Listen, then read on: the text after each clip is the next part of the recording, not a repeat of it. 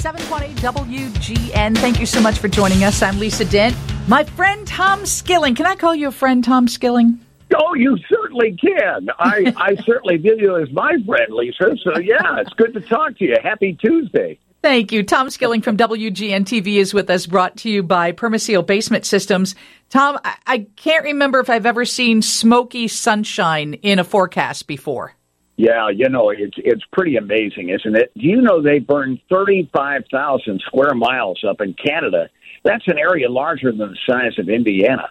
Uh, and this has just been a year without comparison out there. They've got thousands uh, fighting those fires, and you can imagine how tired they are because this has been going on for months, and we're still a month away from the typical peak of the Canadian fire season.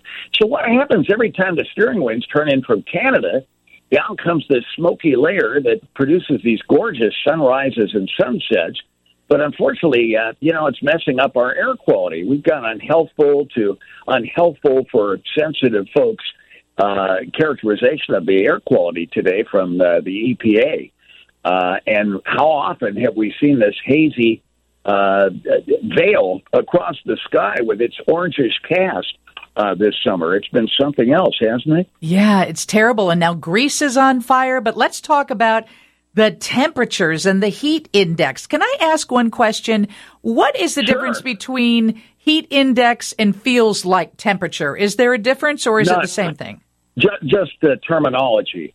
Okay. Uh, it, you know, we, we actually technically refer to them as apparent temperatures because what they do is they, we perform a lot of uh, calculations and they try to simulate the effect of evaporative cooling of perspiration from our skin, uh, and also the effect of winds that may be blowing along with the temperature, so that we're trying to quantify what the air actually feels like. Because the temperature, uh, just stating the temperature reading, if you've got a high humidity, doesn't really fully cover the way we're reacting. Our bodies are reacting to the heat.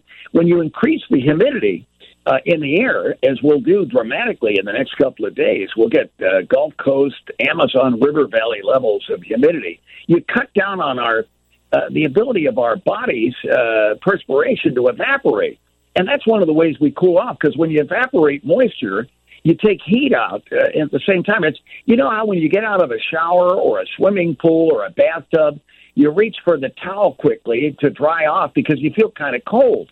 Well, the reason you feel cold is because that water is evaporating from your skin and taking heat out of it. Well, that process during a heat wave will try to cool us off a little bit. And if you put a lot of humidity in the air, you don't do it. Uh, you don't cool off. So the heat index is an attempt to describe uh, you know, interference with that evaporative cooling process because of all the humidity in the air. That's what it is. It's like the um, it's like the summer equivalent of the wind chill index that attempts to quantify what wind does to our human flesh in the wintertime. Uh, and so, are we going to see are we going to see triple digit heat index numbers yeah, this week? Yeah, it, it, it looks that way. Um, I'll tell you, critical to how hot we get each of the next couple of days will be these little thunderstorm clusters that fire around the periphery of this expanding hot air dome that's coming into the Midwest. So um, these thunderstorms mix down cool air and can temporarily interfere with the warm up and even drop the temperatures. The rain brings the cool air down to the surface for a time, but then the winds blow the heat back into the area, and you end up warming up. Uh, you know, uh, twelve hours or so after the thunderstorms depart. So I think what's going to happen, Lisa, is we'll get up uh, today, for instance, to around 94 inland. We'll stay in the low and mid 80s downtown and along the lake because of a lake breeze. Tomorrow we'll get back up to 94, presuming scattered thunderstorms in the morning break to allow the sun to come out and begin heating the air. There'll be another lake breeze tomorrow. We may pop a couple more late day thunderstorms tomorrow. Then Thursday may be rain free in the hottest of the days because we won't have rain cooling things off. But then storms will fire again in the hot, humid air on Friday. And uh, the bottom line is, we think 94 inland today, probably near that tomorrow. Cooler at the lake, uh, low and mid 80s there and then the mid 90s on Friday as well. So we've got some hot air, and the heat indices will be up uh, approaching 100 degrees, if not in the 100 to 105 range on oh, some days. That's it's going rough. to get humid. Yeah. Yeah. And, and always warm. Thursday. Thursday, I'm hosting the Paws Chicago Beach Party at Navy Pier. And oh. every year, During that event, we see the hottest temps in the city, and it's. So um, you're the one. Yeah, yeah. that's, that's why it's doing. I, you know, you jinxed us uh, doing that wonderful work with Paws, and uh, you know, Mother Nature says, "Oh, she's out there again. Let's heat it up." You know. And hey, Tom, I saw a very strange cloud this morning, one I've never seen Uh-huh. before. And it was vertical. There were no other clouds around it. It seemed vertical and almost like a ribbon going up. oh, Is uh, is well, it what sounds like what is that? it what you're describing, Lisa, is one of these standalone uh, cumulus clouds. You know, uh, uh, cumulus clouds, those cottony summertime clouds that decorate the sky, they form when the air rises and cools. If you put humidity in that air, and we've got it, uh, and we're going to have more of it in the next couple of days, and allowed to continue developing, those are the kind of clouds that ultimately develop into thunderstorms. Uh, now, I don't think we'll see any today, but tonight we'll get some scattered storms to start popping. But when they stand alone like that, aren't they a sight to see? It's really interesting to look at them. It really is because it's not something you see very often. So then you stop and Yeah. pause and go, hmm, what's that? I'll ask Tom about that as we ask you about everything. We'll talk about the Ring of Fire next. Tom Skilling from WGN TV is with us right now. Mary's got a check on the current temps and, of course, traffic. 720 WGN. So, Tom, Tom Skilling from WGN TV is with us. Uh, the hottest week of the season so far, obviously. Yes, yes. The hottest temperature we've had up to this point was a 93 degree day back on June 24th. You know, it's pretty amazing. But, you know, something else interesting about today, Lisa, this is the day of the highest normal temperatures of the year. From this point on, the temperatures start dropping off as our days continue shorting. We have getting shorter. We have 35 minutes less daylight today than we did back on June 21st, our longest day here in the Northern Hemisphere. And we'll lose another 88 minutes of daylight by the end of August, uh, the month soon to, uh, you know, come upon us. So uh, the days are getting shorter. It's been a very slow process. We lost about a minute and 51 seconds of daylight today compared to yesterday. And, but with time, that takes a toll on the temperatures, and so the temps will start coming down slowly. But then, believe me, there's plenty of hot weather left in the system uh, beyond this date. We're not done with that yet. It just begins, on average, cooling down a little bit. So we're at the height of the summer right yeah. now. Uh, What is the Ring of Fire? Ring of fire is is um, what it is is when you get a hot air dome, thunderstorms uh, don't form in the middle of the hot air dome. Uh, like the one that's expanding in here. That's what's been sitting and breaking records over Texas and the Southwest, areas like that. Well, that hot air dome is expanding, and around the northern flank of that thing, you get these clusters of thunderstorms to develop. There's a jet stream that moves along the northern flank of those uh, hot air domes, too. So what's happening is, um, as the hot air dome expands, the jet stream carrying thunderstorms expands into our area. And so every now and then we're going to get a cluster of thunderstorms, and these can be severe um, and produce downpours when they occur, but they tend to be separated by many hours from their subsequent uh, thunderstorm clusters. So we'll get dry hours or rain free hours in there, uh, which should allow the heat to build. And then that heat will fuel these little clusters of thunderstorms that are part of this so called ring of fire pattern. And, and the reason that term's come into being is if you look at a satellite picture of the country, when you get one of these hot air domes, you'll see the, the circular motion of thunderstorm clusters all around the hot dome. And we call that a ring of fire. And it's pretty evident when you watch a satellite animation of the storms moving around these hot air domes that it does look like a ring. Interesting. So this hot weather that we're getting this week, it's it's exactly what Phoenix and the West Coast has experienced over the past couple weeks. Yeah, now they have benefit of lower humidity, so they get hotter than we do, and uh, they don't have. Uh, they're just starting to get the monsoonal thunderstorms out in Phoenix and all. It's been late in arriving this year, which is one of the reasons why that heat has gone on so interminably down there.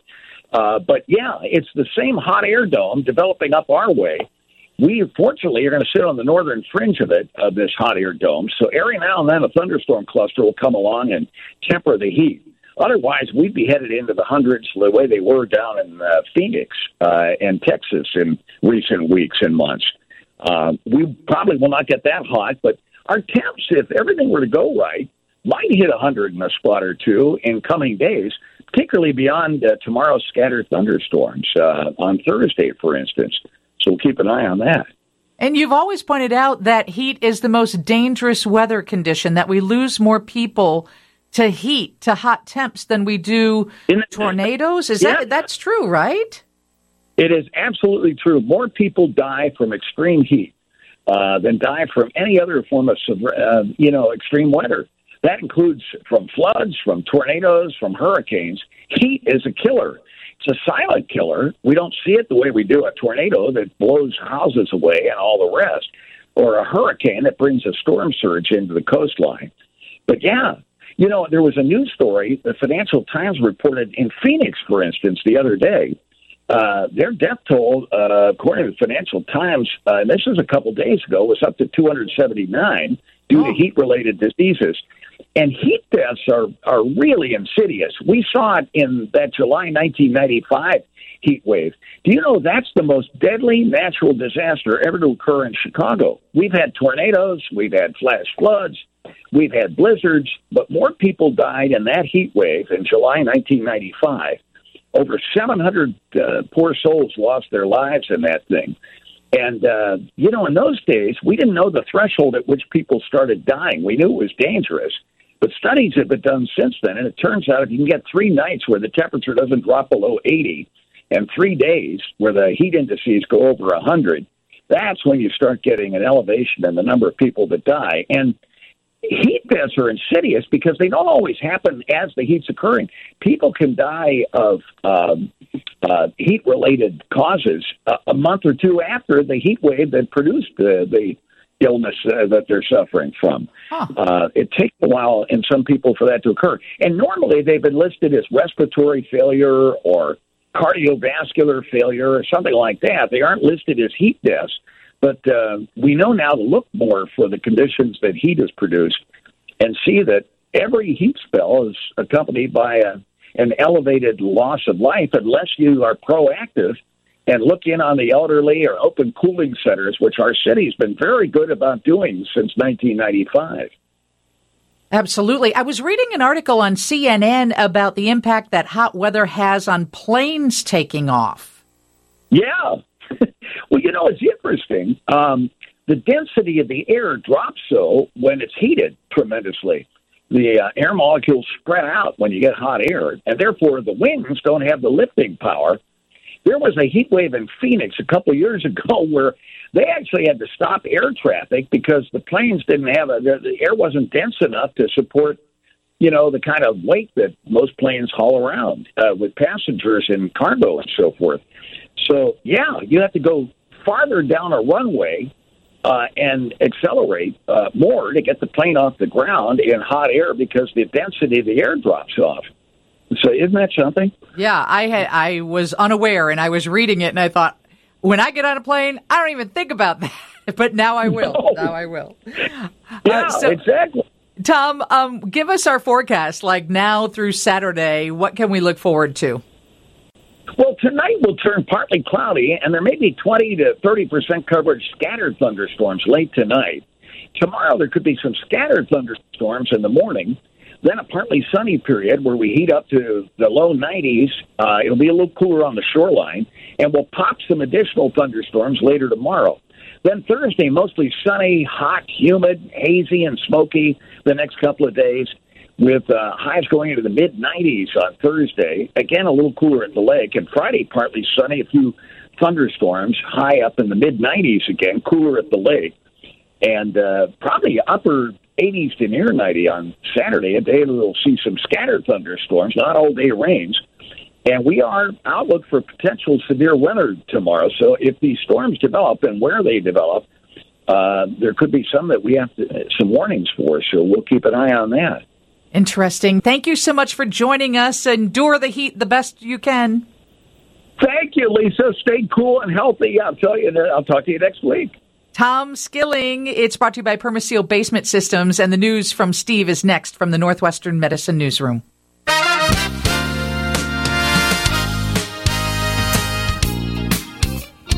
WGN.